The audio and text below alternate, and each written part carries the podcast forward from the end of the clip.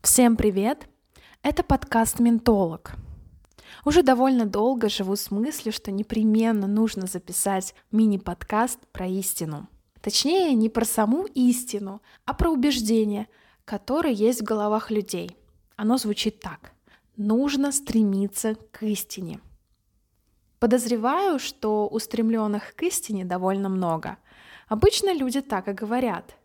Истина где-то рядом – очень много фраз, которые направлены на усомнение в том, что человек слышит. Доверяй, но проверяй. На самом деле все не так. Нужно больше информации, фактов, знания, сила. Человек собирает данные, чтобы была объективность. Некоторые риторически уточняют, где это написано. Говорят, что на самом деле все не так. Нельзя принимать на веру, ведь это всего лишь мнение – надо зрить в корень. Есть вполне распространенная про Платона, который мне друг, но истина между тем дороже. Все эти речевые маркеры, которые я озвучила выше, выдают человека, у которого есть данное убеждение. Какие они эти люди? Они верят в объективность. Мир существует как некая данность, которую нужно лишь познать и увидеть, как все в нем устроено. Существуют правила, которые объясняют этот мир, их нужно искать. Вообще, ключевое слово, которое чаще всего идет рядом с истиной, это поиск. Как-то повлиять на мир человек не может, так как все уже решено и все предзадано.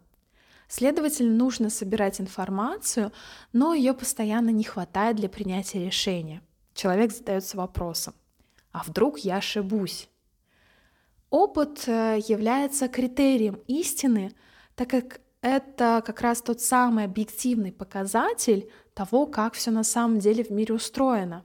Но чаще, перед тем, как что-то сделать, человек собирает данные, досконально разбирается во всем.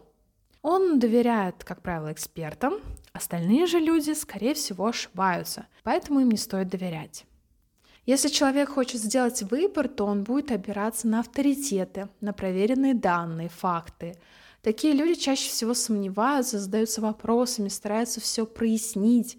Сложные решения могут оставить на потом, когда будут подходящие условия и достаточное количество информации. Они склонны к перфекционизму могут бесконечно долго искать истинный смысл, предназначение, свое призвание. Опять-таки ключевое слово — искать. Если данная установка довольно сильно проявлена в человеке, то, скорее всего, он выберет профессию, например, ученого, исследователя, программиста, инженера. То есть это что-то техническое, точно не связанное с людьми, так как все знания о людях не точны. Ну и вообще у таких людей с таким убеждением нужно стремиться к истине, представления о людях довольно упрощенные.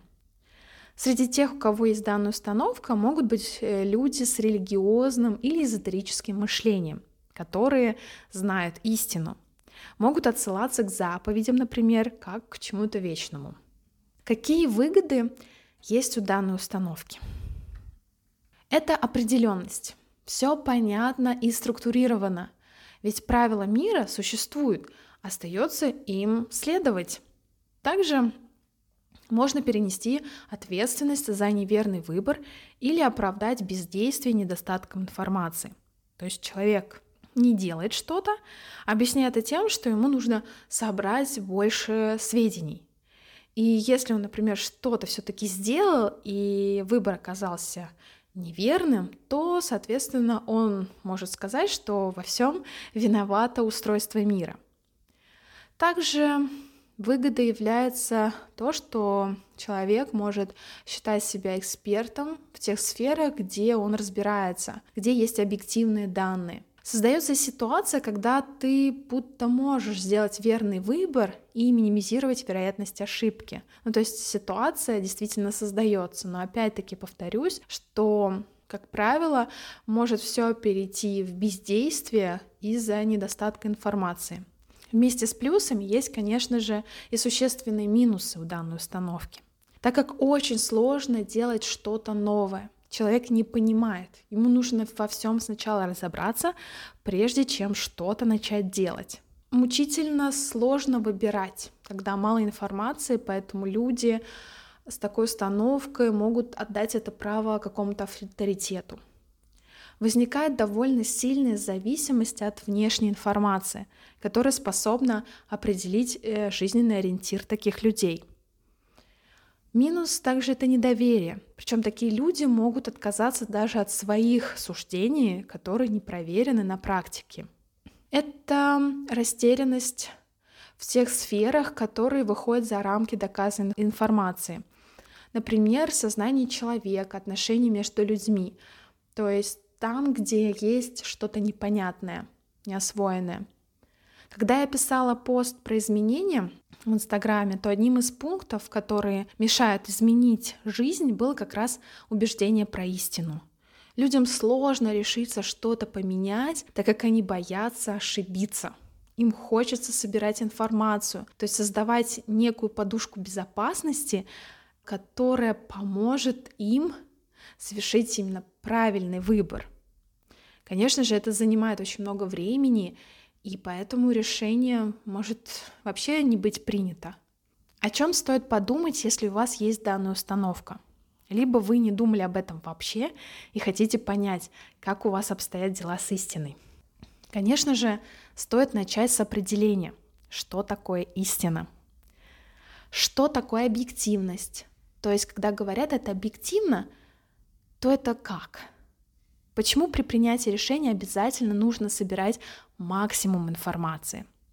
И как вы определяете, что сведений уже достаточно? Почему без знаний и понимания чего-то нельзя совершить какое-либо действие? Кто вообще решает, что является истиной? И довольно интересный вопрос на представление. Как жить в мире, в котором есть истина, и она известна, и в мире, котором нет истины, и это точно известно. Чем отличаются эти миры?